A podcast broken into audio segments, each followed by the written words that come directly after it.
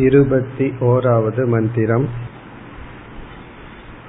तमेव धीरो विज्ञाय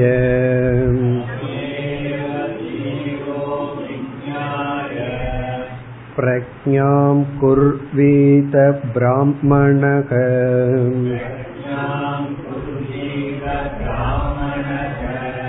नानुध्यायात् बहून् शब्दान्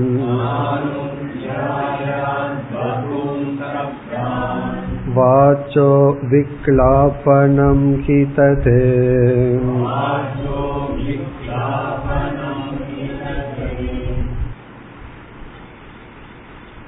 இந்த மந்திரமானது ஞான யோகத்தின் சாராம்சம் என்று பார்த்தோம். இதில் சிரவண மனன நிதித்தியாசனம் கூறப்பட்டு நிதித்தியாசனம் என்ற சாதனையில் ஈடுபடும் பொழுது நாம் எடுத்துக்கொள்ள வேண்டிய பத்தியம் குறிப்பிடப்பட்டுள்ளது. முதல் வரியில் தமேவ தீரோ விஜாய தீரக தம்.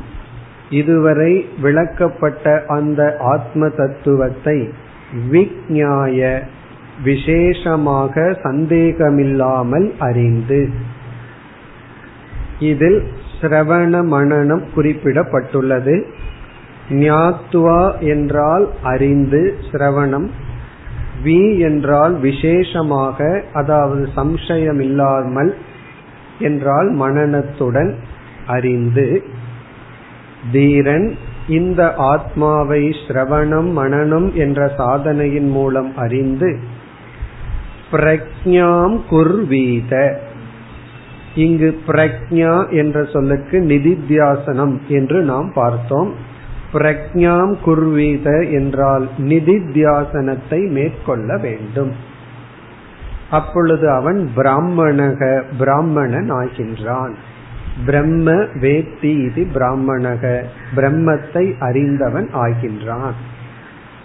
இவ்விதம் இந்த முதல் வரியில் சிரவண மனநத்தோடு நிற்காமல் நிதித்தியாசனமும் செய்ய வேண்டும் என்று கூறப்பட்டு இரண்டாவது வரியில் விரதம் கூறப்படுகின்றது.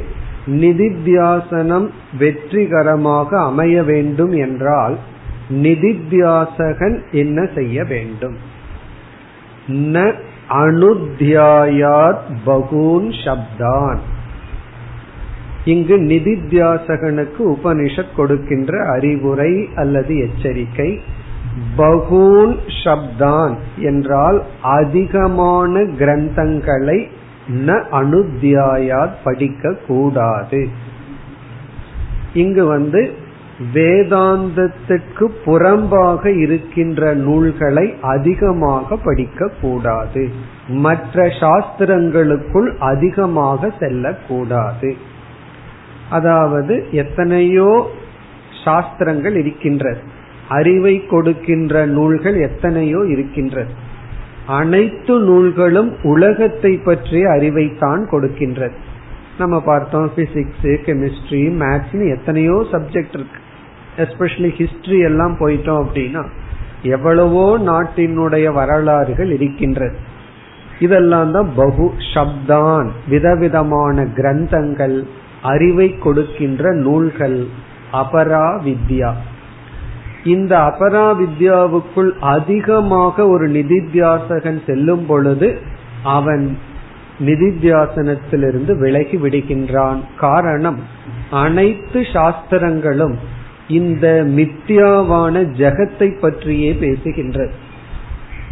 அதை பேசும் பொழுது நம்மை எறியாமல் அந்த ஜெகத்தில் சத்தியத்துவ புத்தியானது வந்துவிடும். ஆகவே அதிகமாக பகூன் சப்தான் என்றால் மற்ற சாஸ்திரங்களை அதிகமாக போகக்கூடாது. இதுல வந்து தர்க்க சாஸ்திரம் இலக்கண சாஸ்திரம் போன்ற அனைத்து சாஸ்திரங்களுக்குள்ளும் அதிகமாக செல்லக்கூடாது. ந அனுத்தியாயத்தின படிக்க கூடாது இப்ப இங்கு சங்கரர் கூறினார் ஆகவே அல்ப சப்தான் அங்கீகிரியதே அப்படின்னு சொன்னார். அல்பமாக நாம் படிக்கலாம்.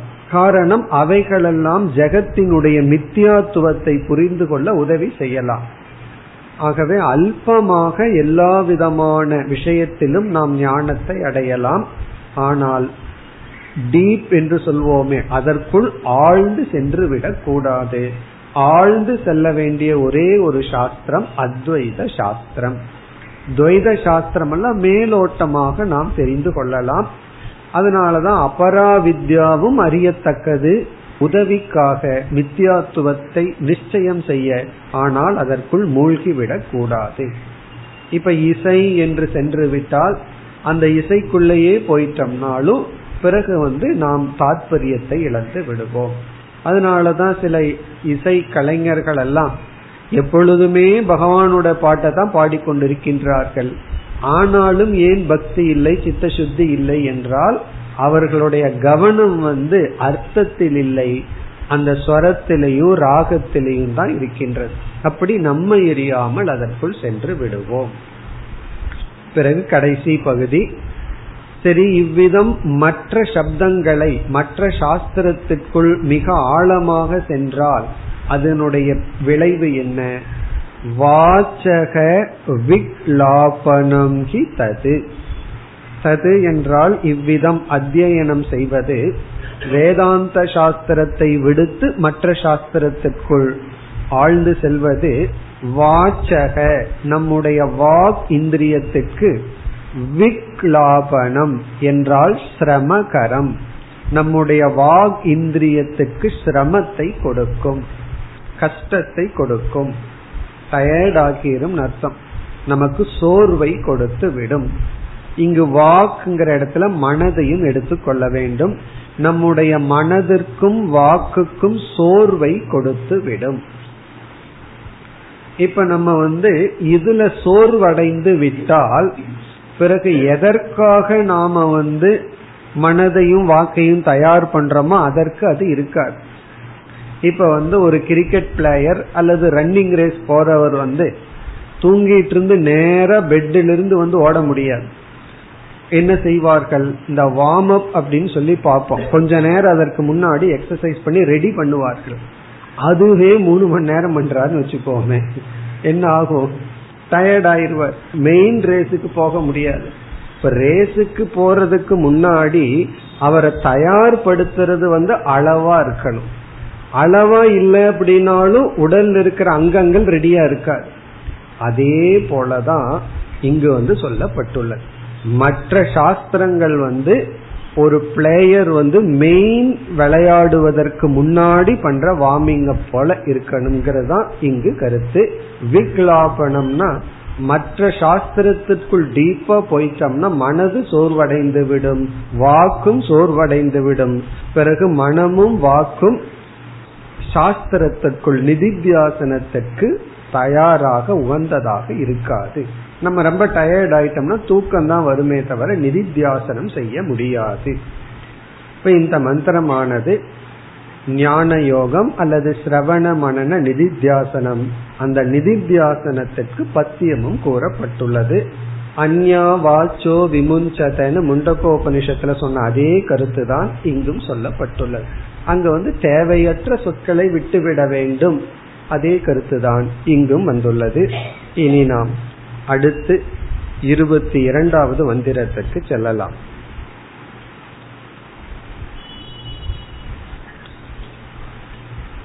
இந்த மந்திரமானது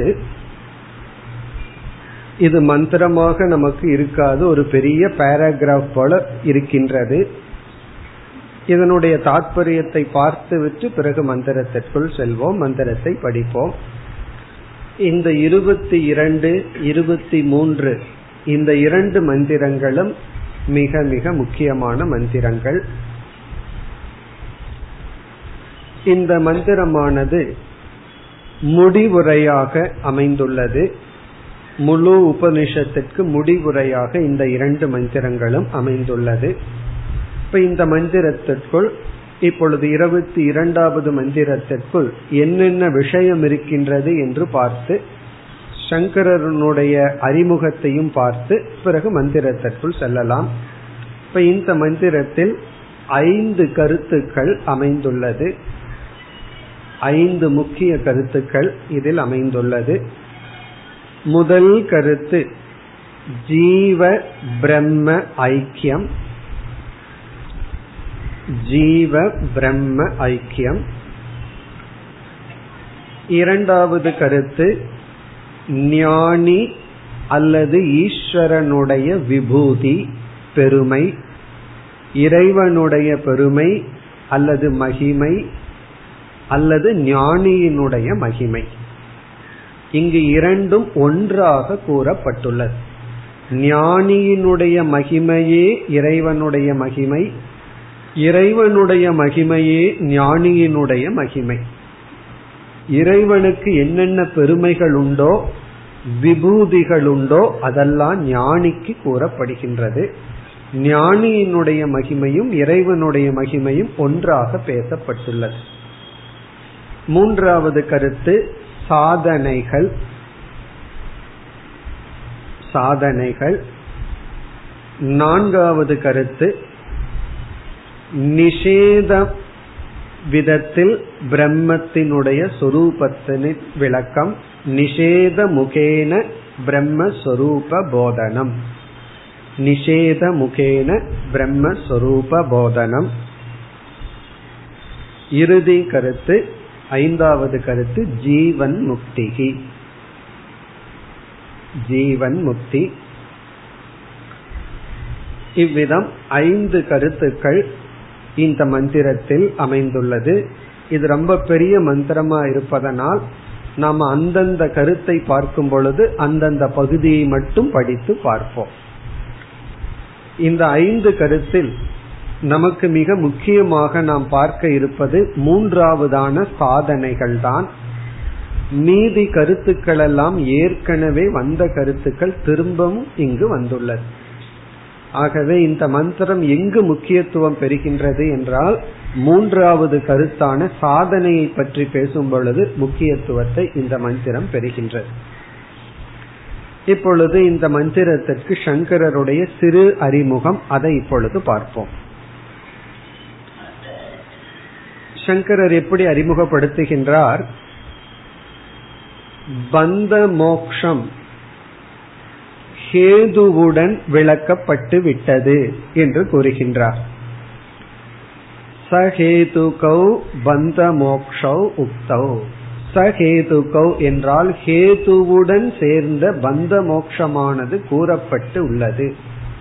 சஹேது என்றால் காரணத்துடன். பந்தம் விளக்கப்பட்டு பந்தத்துக்கு காரணமும் சொல்லப்பட்டுள்ளது. மோக்ஷம் விளக்கப்பட்டு மோக்ஷத்துக்கான காரணமும் சொல்லப்பட்டு விட்டது. இதில் இதுவரை நாம் பார்த்த பிருகதாரண்யக உபனிஷத்தில். இப்ப இந்த முழு உபனிஷத்துல வந்து பந்தம் பந்தத்துக்கான காரணம் மோக்ஷம் மோக்ஷத்துக்கான காரணம். அது சொல்லப்பட்டு விட்டது.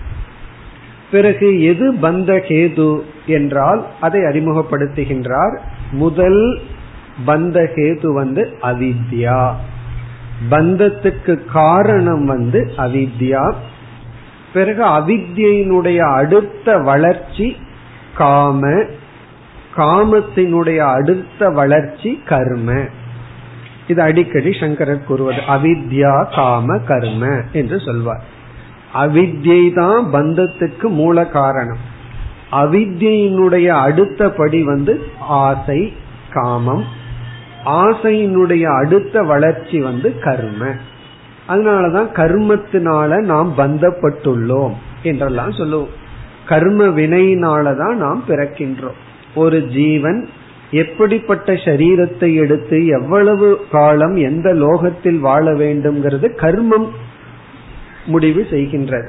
கர்மம் இல்லைன்னா அவன் பிறக்க மாட்டான். அப்ப கர்ம பந்த காரணம். சரி கர்ம எப்படி வந்தது? காமத்திலிருந்து.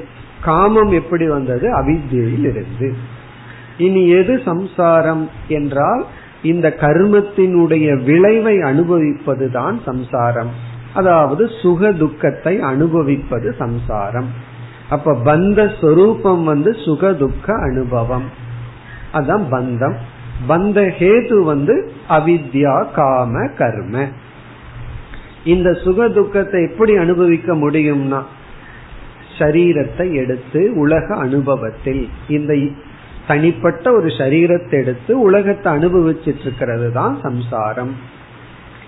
இனி மோக்ஷம்னா என்ன என்றால் இந்த அனுபவங்களினால் பாதிக்கப்படாமல் இருப்பது ஜீவன் முக்தி. பிறகு பிராரப்தம் முடிந்தவுடன் மீண்டும் பிறக்காமல் இருத்தல். இப்ப நமக்கெல்லாம் தெரிஞ்ச விஷயம் மோக்ஷம் என்பது ஜீவன் முக்தி விதேக முக்தி. இனி மோக்ஷ கேது என்ன என்றால் ஜீவ பிரம்ம ஐக்கிய ஞானம்.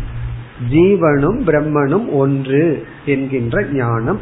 அதாவது அபரோக்ஷ ஞானம். பரமாத்மா ஜீவாத்மா ஐக்கிய ஞானம். அதோடு இந்த பிரபஞ்சமானது மித்தியா என்கின்ற ஞானம். இனி இந்த மந்திரத்தை சங்கரர் அறிமுகப்படுத்தும் பொழுது என்ன கூறுகின்றார்? இந்த முழு உபனிஷத்தினுடைய முடிவுரை மந்திரம் என்று இந்த அடுத்த மந்திரத்தை குறிப்பிடுகின்றார். உபசம்ஹாரார்த்தம் ஆரம்பக என்று சொல்றார். உபசம்ஹாரம் என்றால் முடிவுரை. இப்ப நாம பார்க்க போகின்ற இந்த இருபத்தி ரெண்டு இருபத்தி மூன்று அதற்கு பிறகும் ஒரு மூன்று மந்திரம் வருகின்றது. ஆகவே இதெல்லாம் முடிவுரை மந்திரங்கள் கன்க்ளூஷன் ஒரு எஸ்ஸே நம்ம எழுதும் பொழுது முகவுரை எழுதுவோம். பிறகு வந்து விளக்கம் இறுதியில முடிவுரைன்னு சொல்லுவோம். அப்படி முடிவுரை மந்திரமாக இவை அமைந்துள்ளது என்று இந்த மந்திரத்தை முடிவுரையாக சங்கரர் அறிமுகப்படுத்துகின்றார். முடிவுரைனா எதற்கு முடிவுரை? முழு உபனிஷத்தினுடைய முடிவுரையாக அறிமுகப்படுத்துகின்றார். இந்த பிருகதாரண்யக்க உபனிஷத்துக்கே இந்த மந்திரங்கள் முடிவுரை. அப்படின்னா என்ன அர்த்தம்? நாம உபனிஷத்தினுடைய முடிவுரையினுடைய தருவாய்க்கு வந்து விட்டோம் என்பது பொருள். ஆனா நம்ம உபனிஷத்தை பார்த்தா ஆறு அத்தியாயம் கொண்ட உபனிஷத்துல நாம நான்காவது அத்தியாயத்துல தானே இருக்கோம். அது நான்காவது பிராமணத்துல தானே இருக்கின்றோம்னு ஒரு சந்தேகம் வரும். ஐந்தாவது பிராமணம் வந்து ஏற்கனவே சொன்ன பிராமணம் அப்படியே திரும்ப வருகின்றது. அதாவது நான்காவது அத்தியாயத்துல இதற்கு அடுத்த பிராமணத்தை பார்த்தோம்னா அது அப்படியே ரிப்பிட்டேஷன் மைத்ரேயி யாக்ஞவல்யருடைய கதை அது அப்படியே வருகிறது. ஆறாவது பிராமணம் வந்து வம்ச பிராமணம்னு குரு சிஷ்ய பரம்பரை. ஆகவே நான்காவது பிராமணம் உடனடியாக முடிய போகின்றது. எத்துடன் இந்த மந்திரத்துடன். அடுத்த இரண்டுமே ரிப்பிட்டிஷன் தான். பிறகு ஐந்து ஆறு என்ற இரண்டு அத்தியாயங்களில் ஆத்ம ஞானமே வரப்போவதில்லை. உபாசனைகள் பண்புகள் பிரார்த்தனைகள் தான் வர இருக்கின்றன ஆகவே பிருகதாரண்யக்கத்தினுடைய இறுதி இரண்டு அத்தியாயங்கள். ஐந்தாவது அத்தியாயம் ஆறாவது அத்தியாயத்தை பார்த்தால் மிக குறைவான மந்திரங்கள் தான். ஆனாலும் அதிலும் நமக்கு வந்து விதவித உபாசனைகள். பிறகு ஒரு சில கதைகள் சில பண்புகள் சில பிரார்த்தனைகள் பிறகு சில ஹோமங்கள் யாகங்கள் இறுதியில கிரகஸ்த ஆசிரமத்தில் இருக்கின்ற சில தர்மங்கள். இதுதான் வர இருக்கின்ற. அதனாலதான் இந்த உபனிஷத்தினுடைய கடைசி இரண்டு பகுதியை கில காண்டம்னு சொல்லி கடைசி இரண்டு பகுதி வேதாந்தத்திற்குள் வருவதில்லை. ஆகவே நாம் இந்த உபனிஷத்தை பார்த்தால் பிரம்ம வித்யை முக்கியமாக பேசி முடிவுரை செய்கின்ற ஸ்தானம் இப்பொழுது நாம் பார்க்க இருக்கின்ற மந்திரம். ஆகவேதான் சங்கரர் இங்கே உபனிஷத் நிறைவு பெறுகின்றது. ஆகவே முடிவுரைக்காக வந்த மந்திரங்கள் என்று அறிமுகப்படுத்துகின்றார். இப்ப இதற்கு பிறகு நாம் என்ன செய்ய போகின்றோம்? இந்த பகுதி முடிந்தவுடன் ஐந்து ஆறு இரண்டு அத்தியாயங்களினுடைய சாரத்தை மிக சுருக்கமாக நாம் விரைவில் பார்த்து நிறைவு செய்ய போகின்றோம். இப்பொழுது நாம் உபனிஷத்தினுடைய முடிவுரை தருவாயில் வந்துள்ளோம். பிறகு இரண்டாவதான கருத்தை சங்கரர் அறிமுகப்படுத்துகின்றார். இப்ப இந்த மந்திரங்கள் இப்ப நம்ம பார்க்க போறது கன்க்ளூஷன் முடிவுரை. முடிவுரையில வந்து ஏற்கனவே சொன்ன மந்திரங்கள் அப்படியே திரும்ப வரப்போகின்றது புதிதாக ஒரு முக்கிய விசாரத்தை மட்டும் நாம் மேற்கொள்ள போகின்றோம். அந்த விசாரத்திற்கு சங்கரர் இப்பொழுது அறிமுகப்படுத்துகின்றார். அந்த விசாரம் என்னவென்றால்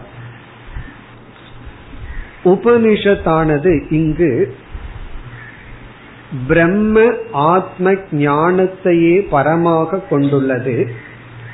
உபனிஷத் மட்டுமல்ல முழு வேதமுமே பிரம்ம ஞானத்தை தான் முக்கியமாக கொண்டுள்ளது என்ற கருத்து இந்த மந்திரத்தில் நிலைநாட்டப்படுகின்றது என்று அறிமுகப்படுத்துகின்றார்.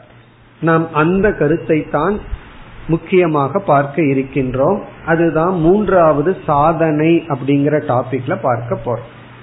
இப்ப அதற்கு தான் இப்பொழுது சங்கரர் அறிமுகப்படுத்துகின்றார். இப்ப இந்த விசாரம் வந்து விவிதிஷா விசாரம் அப்படின்னு ஒரு பிரசித்தமாக இருக்கின்ற விவிதிஷா விசாரம். அதற்கு சங்கரருடைய அறிமுகத்தை இப்பொழுது பார்ப்போம். அதாவது இங்கு எப்படி அறிமுகப்படுத்துகின்றார்? முழு வேதமுமே மோக்ஷம் என்கின்ற ஒரே ஒரு லட்சியத்திற்காகத்தான் என்று அறிமுகப்படுத்துகின்றார். காரணம் என்னன்னா உபனிஷத் இந்த இடத்துல அதைத்தான் கூறுகின்றது. முழு வேதமுமே மோக்ஷம் என்ற ஒரு புருஷார்த்தத்துக்காகவே உருவாக்கப்பட்டது.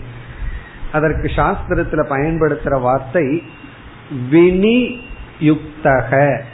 வினியுக்தக என்றால் உருவாக்கப்பட்டது பொருத்தப்பட்டது. அதற்காகவே அந்த ஒரு முக்கிய காரணத்துக்காகவே உருவாக்கப்பட்டது.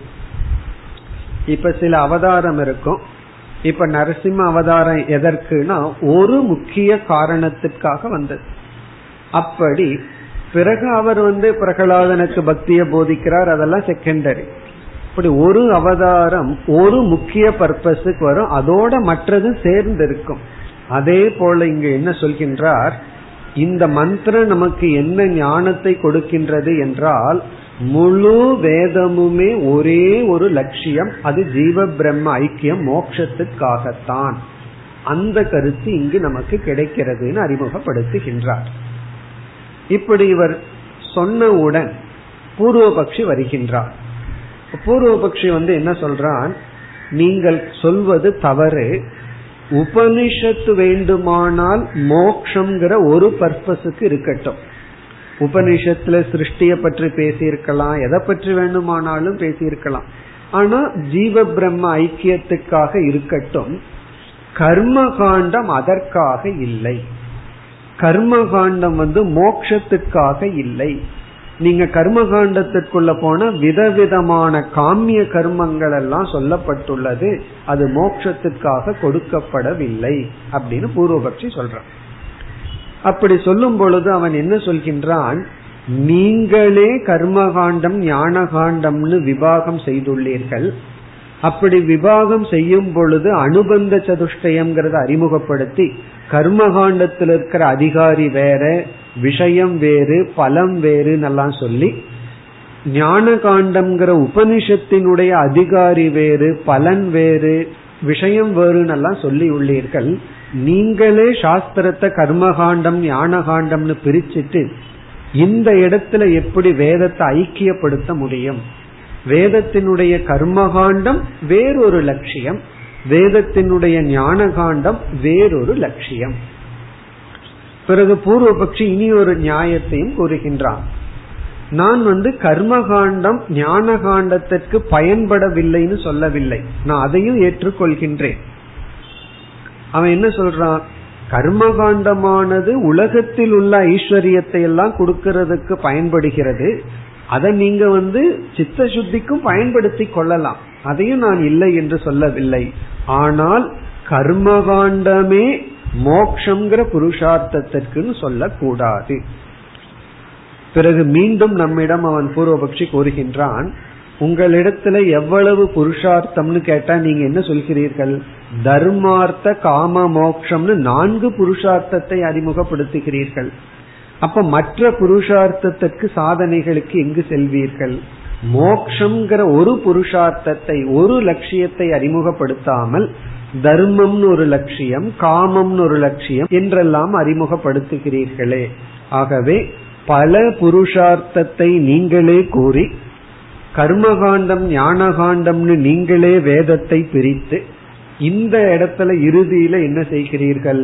முழு வேதமுமே மோக்ஷத்துக்காகத்தான் என்று எப்படி சொல்வீர்கள்? பிறகு கர்மகாண்டம் வந்து சம்சாரத்தை கொடுக்கும் அதை தியாகம் செய்யணும்னு வேற சொல்கிறீர்கள்.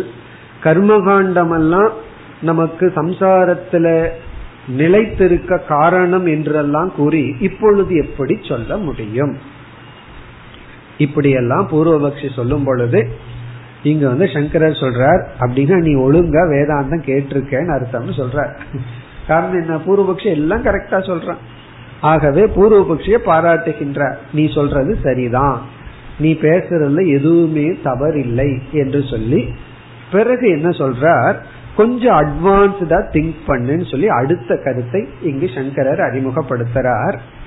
உண்மையிலேயே ஒரு கோணத்துல நீ சொன்னதெல்லாம் சரிதான். இந்த இடத்துலதான் பூர்வபக்ஷியோட ஒரு உடன்படிக்கையே நடைபெறுகின்றது.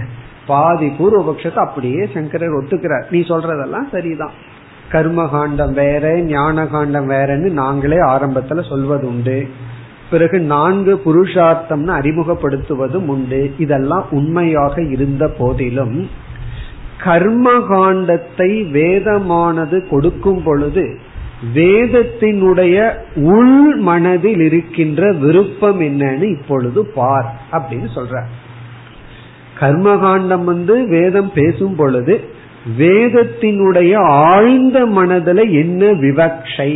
உள் மனதுக்குள்ள என்ன விருப்பம்னு பார் என்று சொன்னா உண்மையிலேயே வேதமானது எல்லோருக்கும் மோக்ஷத்தை தான் கொடுக்க விரும்புகின்ற. மோக்ஷத்தை தான் வேதமானது லட்சியமாக நமக்கு கொடுக்க விரும்புகின்றது அதுதான் வேதத்தினுடைய ஆழ்ந்த மனதில் இருக்கின்ற விருப்பம். ஆனால் பலர் உடனடியாக அந்த மோக்ஷத்துக்கு தயாராகாத காரணத்தினால் வேறு வழியின்றி காமிய கர்மத்தை கொடுக்கின்றது. இப்ப காமிய கர்மத்தை வேதமானது கொடுக்கும் பொழுது வேதம் வந்து அதை லட்சியமாக கொடுக்கவில்லை சாதனையாகவே கொடுக்கின்றது. வேதமானது பிரவருத்தி மார்க்கத்தை போதிக்கும் பொழுது பிரவருத்தியே இறுதியாக போதிக்கவில்லை அது ஒரு ஸ்டெப் ஒரு மார்க்கமாக போதிக்கின்றது. அது மார்க்கம் என்று சொன்னாலே லட்சியம் என்ன என்ற கேள்வி வரும் பொழுது மோக்ஷம்தான் ஆகவே இங்கு சங்கரர் வந்து புருஷார்த்தத்தையே பரம புருஷார்த்தம் அவாந்தர புருஷார்த்தம்னு பிரிக்கின்றார். பரம புருஷார்த்தம்னா முக்கியமான இறுதியான ஒரே ஒரு புருஷார்த்தம் மோக்ஷம். அவாந்தர புருஷார்த்தம்னா அந்த புருஷார்த்தத்துக்கான படிகள். அதனால இப்ப நம்ம ஆரம்பத்துல சொன்ன இன்ட்ரோடக்ஷன் எல்லாத்தையும் தலகையில மாத்திடுறோம். இப்ப இறுதியில என்ன சொல்றோம்? உபனிஷத்தினுடைய முடிவுல புருஷார்த்தம் பல அல்ல. புருஷார்த்தம் ஒண்ணுதான் ஆனந்தம்ங்கிற ஒன்றுதான் புருஷார்த்தம். அல்லது மோக்ஷந்தான் புருஷார்த்தம். லட்சியம்னு சொன்னா மோக்ஷந்தான். வேற கிடையாது.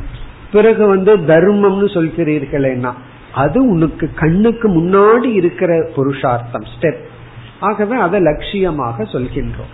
இப்போ ஒருவர் ரிஷிகேஷ் போகணும்னா முதல்ல வந்து ரயில்வே ஸ்டேஷனோ ஏர்போர்ட்டோ லட்சியமா சொல்லுவோம். அதற்கு அடுத்த லட்சியம் வந்து டெல்லின்னு சொல்லுவோம். அதற்கு அடுத்த லட்சியம் ரிஷிகேஷ். அதற்கு அடுத்த லட்சியம் அதற்கு அங்கு நம்ம செல்ற ஆசிரமம். இப்படி பல படிகள் இருக்கின்ற காரணத்தினால் முன் இருக்கிற படியை நம்ம லட்சியமா சொல்வது வந்து அவாந்தரம். அதுவும் ஒரு படியே தவிர லட்சியம் அல்ல என்று சொல்லி சங்கரர் என்ன சொல்றார்? இந்த இடத்துல உபனிஷத் முடிவுரை செய்யும் பொழுது முழு வேதமுமே மோக்ஷங்கிற புருஷார்த்தத்திற்கு என்று முடிவுரை செய்கிறது. இங்க கர்மகாண்டம் ஞான காண்டம்ங்கிற பிரிவை எல்லாம் தியாகம் செய்து முழு வேதமுமே மோக்ஷங்கிற புருஷார்த்தத்திற்காகத்தான். பிறகு கர்மகாண்டம்ங்கிற இடையில வர்றது எதற்குனா நம்மை தயார்படுத்த. ஆகவே இப்ப நம்ம என்ன சொல்றோம்? காமிய கர்மத்தினுடைய நேரடியான பலன் காம நிவிருத்தியாக இருந்தாலும் அதனுடைய இன்டைரக்ட் மறைமுகமான பலன் சித்த சுத்தி. எப்படி காமிய கர்மத்துக்கு சித்த சுத்தி பலன் வரும் என்றால் ஒருவன் வந்து ஏதோ உலகத்தில் இருக்கின்ற பொருளை அனுபவிக்க விரும்புகின்றான். அவனுக்கு வந்து அதுல தோஷத்தை பார்த்து விடுன்னு சொன்னா அதற்கு மனமோ பக்குவமோ இல்லை. ஆகவே என்ன ஆச்சு வேதத்துக்கு செல்கின்றான் சாதனை செய்து அந்த காமிய வஸ்துவை அடைகின்றான். இப்ப காமிய வஸ்துவை அடைஞ்சவுடன் அவனுக்குள்ள என்ன நடக்குதுன்னா காம நிவிருத்தி ஏற்படுகின்ற. அது புருஷார்த்தம்னு சொல்ற. ஒரு பொருளை எது வரைக்கும் அடையணும்னு ஆசை இருக்கும் அதை அடையாத வரை. அப்போ இவனுக்கு அந்த பொருளை அடைந்து ஆசையானது நீங்குகிறது. பிறகு வந்து பூர்வபக்ஷி கேட்கலாம் அப்படி என்றால் அந்த பொருளுக்கு அடிமையாகி அதோடே இருப்பானேன்னா கொஞ்ச நாள் அந்த பொருளோடு இருந்தால் வைராக்கியம் வந்து விடும் எந்த பொருள் தூரத்தில் இருக்கிறதுனால ஆசை அதை நம்ம அடைஞ்சிட்டோம் அப்படின்னா பிறகு பக்குவம் அவனுக்கு கிடைத்து விடும் என்று இங்கு நாம் பார்க்கின்ற புதிய கருத்து வந்து வேதத்துல கர்மகாண்டம் ஞானகாண்டம் எல்லாம் பிரிக்காம முழு வேதமுமே மோக்ஷ பரம். அவ்விதம் இங்கு நாம் பார்க்க போகின்ற மூன்றாவது இடம் விபிதிஷா விசாரத்தில் நாம் அதை பார்க்க போகின்றோம். மீதி பகுதி எல்லாமே நம்ம பார்த்த கருத்து தான் இந்த மந்திரம் இவ்வளவு பெரிதாக இருந்த போதிலும் இந்த மந்திரத்தில் இருக்கிற அனைத்து கருத்துக்களும் நாம் பார்த்த கருத்துக்கள் தான் இதுல வந்து அந்த சாதனை மட்டும் இங்கு முக்கியமாக கருதப்படுகிறது. அதே போல அடுத்த மந்திரத்திலையும் நமக்கு சில சாதனைகள். இவைகள் எல்லாம் தான் இந்த சாதன சதுஷ்டய சம்பத்திக்கு பிரமாணமான வாக்கியங்கள். இந்த விவிதிஷா விசாரம் வந்து வேதாந்தத்திற்குள் மிக விஸ்தரமாக செய்யப்பட்டுள்ளது. மிக முக்கியமாகவும் இந்த பகுதி கருதப்பட்டுள்ளது. ஆகவே இது முடிவுரையாக இருப்பதனால் எல்லா கருத்துக்களும் இங்கு வந்துள்ளது. நாம் என்ன செய்ய போகின்றோம்? முடிவுரையை முடிவுரையாகத்தான் பார்க்க போகின்றோம். அப்படின்னு என்ன அர்த்தம்? விளக்கமாக நாம் பார்க்க போவதில்லை. ஒரே ஒரு இடத்துலதான் விளக்கம் பார்க்க போகின்றோம். இந்த சாதனை விவிதிஷா இடத்துலதான் விசாரம் செய்ய போகின்றோம். மீதி இடமெல்லாம் ஏற்கனவே பார்த்த மந்திரங்கள் அப்படியே இங்க ரிப்பீட் ஆகுது. காரணம் என்னன்னா உபனிஷத் முடிவுரை செய்வதற்காக. இப்ப இந்த பகுதியுடன் இந்த மந்திரம் அடுத்தது பிறகு வருகின்ற ஒரு இரண்டு மந்திரத்துடன் நமக்கு உபனிஷத் முடிவுரை ஆக இருக்கின்றது. அதற்கு பிறகு ஒரு சில வகுப்புகளில் நாம் என்ன செய்ய போகின்றோம்? கடைசி இரண்டு அத்தியாயத்தினுடைய சாராம்சத்தை பார்க்க போகின்றோம். இப்பொழுது நாம் ஐந்தாக பிரித்தோம். இந்த ஒரு பெரிய மந்திரத்தை முதல் கருத்தை இப்பொழுது நாம் பார்ப்போம். அதுவரை இப்பொழுது படிப்போம். அது வந்து முதல் கருத்து ஜீவ பிரம்ம ஐக்கியம். அதை இப்பொழுது பார்ப்போம். மந்திரத்தை படிப்போம். சவா ஏஷக மகான் அஜக आत्मा योऽयं विज्ञानमयः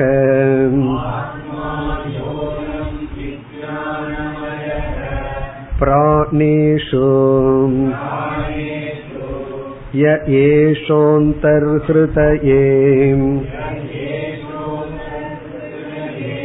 आकाशः तस्मिन् शेते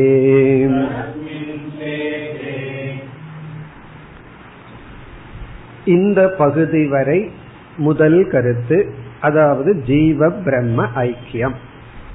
இந்த மந்திரம் ரொம்ப பெருசா ஒரு பேராகிராஃபா இருக்கு. அங்கங்க நம்ம மார்க் பண்ணி ஐந்தாக பிரிக்க வேண்டும். அதுல வந்து இதோடு முதல் பகுதி ஆகாஷக தஸ்மின் சேதே. இது வரைக்கும் ஃபர்ஸ்ட் போர்ஷன் இதனுடைய பொருளை இப்பொழுது பார்ப்போம். அதிக விசாரம் நமக்கு அவசியமில்லை. காரணம் ஏற்கனவே நம்ம பார்த்ததுதான். இதில் இருக்கின்ற சில சொற்கள் ஏற்கனவே சுயம் ஜோதி பிராமணத்தில் வந்த சொற்கள் அப்படியே வந்து ஒரு சில சொற்கள் தான் மாறுகின்றது. இங்கு எப்படி ஐக்கியம் என்றால் சகவை ஏஷக. இதோடு ஐக்கியம் முடிவடைகின்றது. சகன அவன். வை என்றால் உண்மையில் ஏஷகன இவன். ஐக்கியம் எப்படி வந்திருக்குன்னா அவனே இவன். வேலை முடிஞ்சாச்சுன்னு அர்த்தம். அவனே இவன் என்ன அர்த்தம்? ஐக்கியம் கூறப்பட்டு விட்டது. அவனே இவன் எவன் இவன் என்ற கேள்வி வரும் பொழுது இதற்கு முன்னாடி என்ன விளக்கப்பட்டுள்ளதோ இதற்கு முன்னாடி விளக்கப்பட்டுள்ள அந்த பிரம்மனே ஏஷக இந்த பரமாத்மா அல்லது ஜீவன். இப்ப இங்க வந்து என்ன வேணாலும் நம்ம போட்டுக்கலாம். சகங்கிற இடத்துல அங்கு சொல்லப்பட்ட ஜீவன் எடுத்துக்கொண்டு ஏஷகன இங்கு கூறப்படுகின்ற பரமாத்மா பிரம்மன் சொல்லலாம். அல்லது சக அப்படிங்கிற இடத்துல அங்கு சொல்லப்பட்டுள்ள பிரம்மன் ஏஷகன இங்கு கூறப்படுகின்ற ஜீவாத்மா. ஆகவே சக வை ஏஷகன அவனே இவன். அவனே இவன் இங்கு ரெண்டு தத்துவம் விசாரிக்கப்பட்டது. ஒன்று பிரம்ம தத்துவம் அல்லது ஈஸ்வர தத்துவம். இனி ஒன்று ஜீவ தத்துவம். இந்த அவனே இவன் அந்த ஈஸ்வரனே இந்த பிரம்மன். இப்ப சகவை ஏஷகன அவனே இவன் என்பது ஐக்கியத்தை குறிக்கின்றது. இனி அந்த சக ஏஷகக்கு இரண்டு அடைமொழி ஒன்று மகான் இனி ஒன்று அஜக. அடுத்த சொல் மகான் அஜக. மகான் ஒரு சொல் அஜக என்று இனி ஒரு சொல். மகான் என்ற சொல் வந்து பூர்ணக. பூர்ணக என்றால் பரிச்சேதம் அற்றவன். பரிச்சேதம் என்றால் தேச கால வஸ்து. இதனால் பரிச்சேதம் அற்றவன். இங்க பரிச்சேதம் அப்படின்னு சொன்னா இதனால் வரையறுக்கப்படாதவன். அஜக என்றால் பிறப்பு மாற்றம் முதலிய எந்த விதமான விகாரமும் அற்றவன். எந்த வித விகாரமும் அற்ற பரமாத்ம சொரூபம். சக அஜக மகான். சரி இதெல்லாம் யார்? இப்ப இவ்வளவு நேரம் நம்ம எதை பத்தி பேசிக் கொண்டிருக்கின்றோம்? ஆத்மா. இங்க ஆத்மா என்றால் அனாத்ம பின்ன சொரூபம். அனாத்மாவிடமிருந்து வேறுபடாத தத்துவமானது இங்கு பேசப்பட்டுள்ளது. ஆகவே இங்கு ஆத்மா என்றால் சத்திய வஸ்து. இங்கு நம்ம பேசுறது வந்து சத்திய வஸ்து. சரி இந்த சத்திய வஸ்துவினுடைய சொரூபம் என்ன? யோயம் விஜயானமயக இங்க விஜயானமயகன சைத்தன்ய சொரூபக. இது வந்து சைத்தன்ய சொரூபம். இந்த யோயம் விஜயானமயக பிராணேஷு இதெல்லாம் ஸ்வயம் ஜோதி பிராமணத்துல வந்த பகுதிகள் தான். இப்ப விஜயானமயகன சைத்தன்ய சொரூபக. பிராணேஷு என்ற இடத்தில் பிராணன் என்றால் சூக்ம சரீரம் இந்திரியங்கள். இந்திரியங்களுக்கு அருகில் இருந்து கொண்டு இந்திரியங்களை பிரகாசப்படுத்தி கொண்டு இருக்கின்ற தத்துவம். இப்ப இந்திரியங்களுக்கு அருகில் அமர்ந்து கொண்டு இந்திரியத்தை பிரகாசப்படுத்தி கொண்டிருப்பது. இதெல்லாம் நம்ம பார்த்திருக்கோம். அதாவது வந்து பாஷானே விரக்ஷகன்னு ஒரு எக்ஸாம்பிள் சொல்லி அதாவது பாறையில் மரம் இருக்கிறதுனா பாறையில் இல்ல பாறைக்கு பக்கத்தில் இருக்கு பாறையிலிருந்து வேறாக. அதே போல பிராணேஷு ஆத்மான பிராணமிடமிருந்து வேறாக அதை பிரகாசித்துக் கொண்டிருக்கின்ற ஆத்ம தத்துவம். இனி யக ஏஷக அந்தர்கிருதையே ஆகாஷக. அவஸ்தாத்திரயத்தின் மூலம் ஐக்கியம் மீண்டும் கூறப்படுகின்றது. அந்தர்கிருதையே என்றால் நம்முடைய சூக்ம சரீரத்திற்குள் யக ஆகாஷக. எந்த ஒரு ஆகாசம் இருக்கின்றதோ. இங்கு ஆகாசம்ங்கிற சொல்லுக்கு பரமாத்மா என்று பொருள். காஷ்னா டு ஷைன் விளங்குவது ஒளிர்வது ஆகாஷகன எல்லா இடத்திலும் விளங்கிக் கொண்டு ஒளிர்ந்து கொண்டிருக்கின்ற பரமாத்மா. சுஷுப்தி அவஸ்தையில் இந்த ஜீவனானவன் தஸ்மின் சேதே அந்த ஆகாசத்துக்குள் சென்று ஒடுங்குகின்றான். அப்படின்னு சொன்னா இவன் சுஷுப்தி அவஸ்தையில எங்குதான் செல்வதனால் ஆனந்தத்துடன் இருக்கின்றான்னா தன்னுடைய சொரூபத்திற்கே சென்று விடுகின்றான். தஸ்மின் அந்த ஆகாசத்தில் சேதே என்றால் உறங்குகின்றான் ஒடுங்குகின்றான். அதாவது எந்த ஒரு பரமாத்மா இந்த சரீரத்திற்குள் இருந்து கொண்டிருக்கின்றதோ அந்த பரமாத்மாவிடம் சுஷுப்தி காலத்தில் தற்காலிகமாக ஐக்கியத்தை இவன் அடைகின்றான். இந்த சுசுப்தியில் இருக்கிற ஆனந்தத்தை பார்த்துட்டு வெளியே வந்து பார்க்கிறான். அந்த ஆனந்தம் கிடைக்கல. ஆகவே இவனுக்கு காம கர்ம சம்சாரம் வருகின்றது. சரி சுசுப்தியிலேயே இருந்து விடலாம்னா அங்க அஜானம் இருக்கிறதுனால மீண்டும் வருகின்றான். ஆகவே இவனுக்கு ஒரு ஞானம் வர வேண்டும். நான் ஆனந்த சுரூபி. நான் அந்த ஆகாச சுரூபமானவன் என்ற ஞானம் இவனுக்கு தேவை. அதுதான் முதல் பகுதியில் கூறப்பட்ட கருத்து ஜீவ பிரம்ம ஐக்கியம். இத்துடன் இக்கருத்து முடிவடைகின்றது. இனி நாம் இரண்டாவது கருத்து இந்த ஞானத்தை அடைந்த ஞானியினுடைய மகிமை பெருமை விபூதி அல்லது ஈஸ்வரனுடைய பெருமை. இனி வருகின்ற பகுதி வந்து ஈஸ்வர மகிமா அல்லது ஞானியினுடைய மகிமை. அதை இப்பொழுது படிப்போம் சர்வஸ்ய வசீ सर्वस्य ईशानः सर्वस्य अधिपतिः स न साधुना कर्मणा भूयान्। नो एव असाधुना कणीयान्। एष सर्वेश्वरः। एष भूताधिपतिः। एष भूतपालः एष सेतुः वितरणः येषां लोकानाम् असम्भेदाय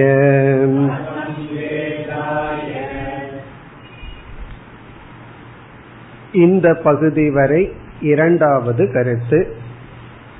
அசம்பேதாய.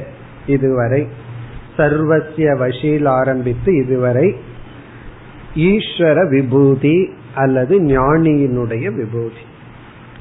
இந்த ஞானத்தை அடைந்தவன் எப்படி ஆகின்றான்?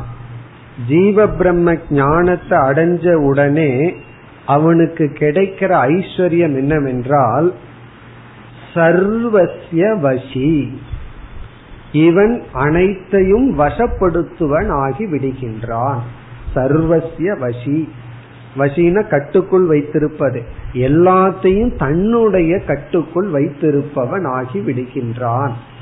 அதாவது இவன் எதனுடைய வசத்திலும் இல்லை அனைத்தும் இவனுடைய வசத்துக்கு வந்து விட்டது.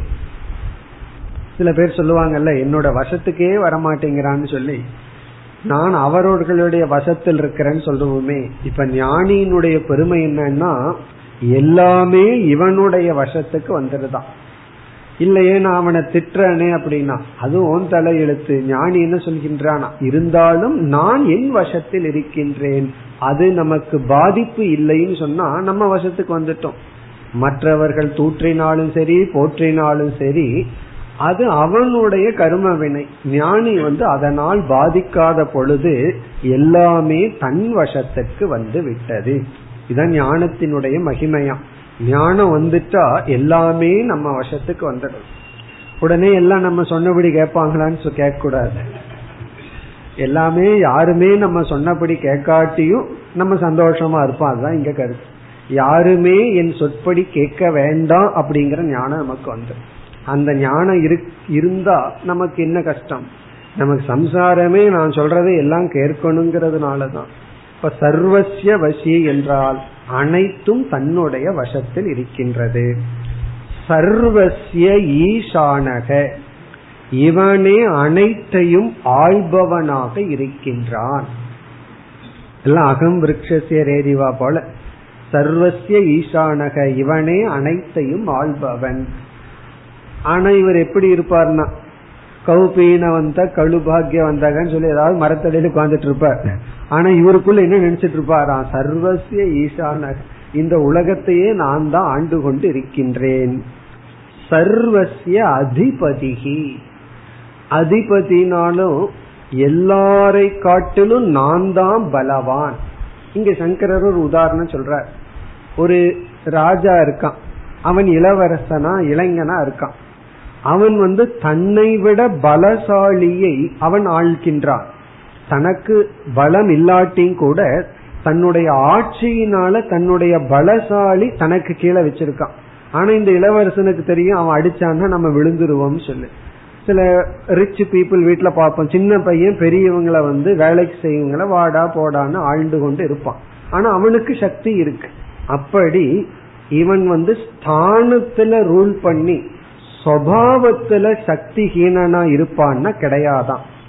அதிபதிகீனா உண்மையிலேயே எல்லா வல்லமையும் இவனுக்கு இருக்கின்றது. இவனுக்கு மேல வந்து எந்த சக்தியும் கிடையாது. அப்ப வந்து அதிபதினா இவனே சக்தி வாய்ந்தவன் சர்வ சக்திமான் எல்லாத்தையும் ஆள்பவன் எல்லாவற்றையும் தன்னுடைய வசத்தில் வைத்திருப்பவன். அப்படின்னு என்ன அர்த்தம்? இந்த ஞானம் இவனுக்கு இப்படிப்பட்ட ஒரு பெருமையை கொடுக்கின்றது. பிறகு இப்படிப்பட்ட பெருமை சில அரசர்களுக்கு இருக்கும் கொஞ்ச நாள். ஆனா ஞானிக்கு இது நித்தியம் என்று அடுத்த பகுதியில் கூறப்படுகின்றது. சகன சாதுனா கர்மனா பூயான். நோ ஏவ அசாதுனா கணியான். இப்ப சாதுனா கர்மனா என்றால் இப்படிப்பட்ட ஞானியானவன் புண்ணிய கர்மத்தினால் இங்க சாது கர்ம என்றால் புண்ணிய கர்ம. இப்படி ஒரு புண்ணிய கர்மத்தினால் ந பூயான்னா இவனுக்கு புதிதான ஒரு மேன்மை பெருமை வரப்போவதில்லை. ஏதோ புண்ணிய கர்மம் பண்றதுனால இவன் எக்ஸ்ட்ராவா வளர்வதில்லை. பூயான்னா வளர்ச்சி அடைவதில்லை பெருமை வருவதில்லை. உயர்வு இல்லை. காரணம் என்ன? இவன் உயர வேண்டிய நிலையில் உயர்ந்து விட்டான். இதற்கு மேல அவனை வந்து ஒரு புண்ணிய கர்மம் உயர்த்த முடியாது. டாப்ல இருக்கிறவன் எப்படி உயர்த்த முடியும்? அதற்கு மேல இடம் இருந்தா உயர்த்தலாம். அதற்கு மேல இவனை உயர்த்த முடியாதுன்னு அர்த்தம். இல்ல அழகான ஒரு கற்பனையில சொல்லப்படுகின்ற வார்த்தை. ஞானிய லிப்டே பண்ண முடியாதான். காரணம் என்ன? அவன் பீக்கில் இருக்கானே அதுக்கு மேல எப்படி அவனை லிஃப்ட் பண்ண முடியும்? சாதுனா கர்மனானா? ஞானி சக அந்த ஞானியானவன் சாது கர்மத்தினால் பெரிதாவதில்லை. பூயான்னா பெரிதாவதில்லை. சரி அசாது கர்மம் ஒரு கால் அவனிடமிருந்து வந்து விட்டார். என்ன இந்த புத்தியானது விவகாரத்தின் அடிப்படையில் இருக்கு. விவகாரத்துல ஏதாவது இது தர்மம் இது அதர்மம்ங்கிற விஷயத்துல அவனுக்கு தெரியாமல் தர்மத்தை அதர்மம்னு நினைச்சு அதர்மத்தை தர்மம்னு நினைச்சு இவன் வந்து ஒரு அசாது கர்மத்தை செய்து விட்டான். அதாவது தண்டிக்க கூடாதவனை தண்டிச்சுட்டான். இப்படி ஏதாவது நடந்து விட்டால் அவன் இறங்கி விடுவானா? அதுவும் இல்லை. அசாதுனா அசாதுனானா பாப செயல் அசாதுவான கர்மத்தினால் கனியான கீழ்நிலைக்கு வருவது நோ என்றால் ந உ அடைவதில்லை. இப்ப ஒரு கால் பாப செயல் இவனிடமிருந்து வந்து விட்டால் இவன் வந்து கீழ்மை அடைவதில்லை. அதான் அதனாலதான் சொல்லுவார்கள் மேலோர்கள் கெட்டாலும் மேலோர்களே அப்படின்னு சொல்லுவார் உடனே கேட்கக்கூடாது இப்ப மேலோர்கள் கெடலாமா அப்படின்னு சொல்லி. ஒரு பேச்சுக்கு சொல்றதுதான். அப்படியே தாழ்ந்தாலும் அவர்கள் மேலோர்களே அப்படின்னு சொல்லி சொல்வார்கள். அதனுடைய அர்த்தம் என்னன்னா சில சமயங்களில் புத்தி தோஷத்தினால் ஏன்னா புத்தி வந்து நமக்கு என்னைக்குமே சர்வக்கியனா இருக்காது. சில சமயங்கள்ல சில தோஷம் ஏற்படலாம். அதனால வந்து அசாது கர்மத்தை அவன் செய்தாலும் அவன் கீழ்மை அடைவதில்லை. அவன் சிறியவன் ஆவதில்லை. பூயான்னா பெரிய ஆளு கனியான்னு சிறிய ஆளு அப்படின்னு அர்த்தம். இவன் வந்து பெரிய ஆளும் ஆகிறது கிடையாது சின்ன ஆளும் ஆகிறது கிடையாது. எதனால்? பாப புண்ணியத்தினால். இதனுடைய பொருள் என்னன்னா இவனுடைய மகிமை நித்தியம். ஆகவே இவனுடைய மகிமையானது நித்தியம். மீதி அடைகின்ற அனைத்து மகிமைகளும் அனித்தியமான மகிமை கீழான மகிமை ஞானியினுடைய மகிமை மட்டும் நித்தியமான மகிமை. காரணம் என்ன? இந்த ஞானத்தினுடைய வைபவம். இனி இதே பகுதியை ஈஸ்வரனுக்கும் சொல்லப்படுகின்றது. ஈஸ்வரக சர்வசிய வசி. இந்த ஈஸ்வரன் வந்து எல்லாவற்றையும் தன்னுடைய வசத்தில் வைத்திருப்பவர். அவர் வந்து எல்லாமே தன்னுடைய வசத்துல வைத்திருப்பவர். சர்வசிய ஈசானக. அவரே அனைத்திற்கும் தலைவர். சர்வசிய அதிபதிகி. அவருக்கு மேல் யாரிடத்திலும் எந்த பலமும் இல்லை. அதனாலதான் கடைசியா மாயையிலிருந்து தப்பிக்கணும்னா பகவான் கிட்ட தான் போகணும். காரணம் என்ன? அவர் தப்பிச்சிருக்கார். இப்ப மாயையிலிருந்து தப்பி அவரிடம் போய்தான் அந்த மாயையை நாம் நீக்க முடியும். மோகத்தை அஜானத்தை நீக்க முடியும். இப்ப அதிபதிகி சன சாதுனா கர்மனா பூயான் ஈஸ்வரன் வந்து ஒருவனுக்கு புண்ணிய பலத்தை கொடுக்கறதுனால இவருக்கு புண்ணியம் வருவதில்லை. அசாதுனான கனியான்னா ஒருவனுக்கு பாப பலத்தை கொடுத்து அவனை துயரப்படுத்துவதனால் இவருக்கு வந்து பாபம் வருவதில்லை. இப்ப ஜட்ஜ் போல நீதிபதி வந்து ஒருவனுக்கு வந்து தூக்கு தண்டனை கொடுக்கறதுனால அவருக்கு பாவம் வருவதில்லை. அதே சமயத்துல ஒருத்தனை விடுவிப்பதனால் அவனுக்கு புண்ணியம் வருவதில்லை. அவர் வந்து கவர்மெண்ட் கொடுக்கற சம்பளத்தை வாங்கிட்டு சொன்னான் வேற ஏதாவது வாங்கிட்டு சொன்னா பாவ புண்ணியம் வந்துடும் அப்படி அவர் சரியாக நீதி சொன்னால் அவருக்கு பாவ புண்ணியம் வருவதில்லை. அதே போல பகவான் வந்து யாருன்னா கர்ம பல தாத்தா. எப்படி ஜட்ஜ் வந்து முடிவு பண்றாரோ அதே போல பகவான் முடிவு செய்கின்றார் கர்மத்தினுடைய பலனை. அதனால அவருக்கு எந்த பாதிப்பும் இல்லை. இனி இதே கருத்து மீண்டும் விளக்கப்படுகின்றது. அதாவது உறுதி செய்யப்படுகிறது. இதுல சந்தேகம் இல்லை. சில விஷயத்த வந்து ஒரு முறை சொன்னா ஒருத்தர் சந்தேகம் வந்துடும் நம்ம திரும்ப சொல்ல வேண்டியது இருக்கு. அதே போல உபனிஷத்து வந்து அத்தியாசம் செய்கின்றது. இந்த பெருமை ஞானிக்கும் ஈஸ்வரனுக்கும் இருப்பது சத்தியம். அது எப்படி வந்து சொல்லது உபனிஷத்? திரும்ப சொல்வதனால். நம்மனா என்ன பண்ணிடலாம்? உடனே ஒரு அண்டர்லைன் போட்டு ஒரு இன்டூ குறி போட்டு இம்பார்ட்டன்ட்லாம் உபனிஷத் எப்படி வேதம் நமக்கு காட்டும்னா திரும்ப கூறுவதனால் அதனுடைய தாற்பயத்தை முக்கியத்துவத்தை காட்டுகின்றது. ஏஷக சர்வேஸ்வரக. ஏஷகங்கிற இடத்துல இப்ப ரெண்டு பொருள். ஞானி ஈஸ்வரன். இந்த ஞானியும் சர்வேஸ்வரன். ஈஸ்வரனும் சர்வேஸ்வரன். இப்ப ஈஸ்வரனுக்கு வரும்போது அந்த சர்வேஸ்வரத்துவம் முக்கியமாயிருது ஞானிக்கு வரும்போது அது கௌனமாகும் கவுனம் அப்படின்னா ஈஸ்வரனுக்கு நிகர். ஏன்னா ஈஸ்வரனும் ஞானியும் விவகார திருஷ்டியில வேற்றுமை தான் ஈஸ்வரன் வந்து சமஷ்டி உபாதி ஞானி வந்து வெஷ்டி உபாதி. அவனுக்கு ஒரே ஒரு உபாதி. ஈஸ்வரனுக்கு எல்லா உபாதிகளும் அவருடைய உபாதி. அப்பொழுது எப்படி சர்வேஸ்வரன் சொல்ல முடியும்னா ஈஸ்வரனுடைய மகிமை மகத்துவம் ஞானிக்கும் இருக்கின்றது ஆகவே. இப்ப ஏஷக பூத அதிபதிகி.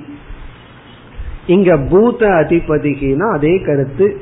அனைத்து பூதங்களுக்கும் அதிபதியாக இருக்கின்றான். ஞானியா இருந்தா கவுனம் ஈஸ்வரன் விஷயத்துல இங்க என்ன சொல்லப்படுகின்றது? அனைத்து பூதங்களுக்கும் சத்தா பிரதாதா. இருப்பை கொடுப்பவர் பூத அதிபதிகி.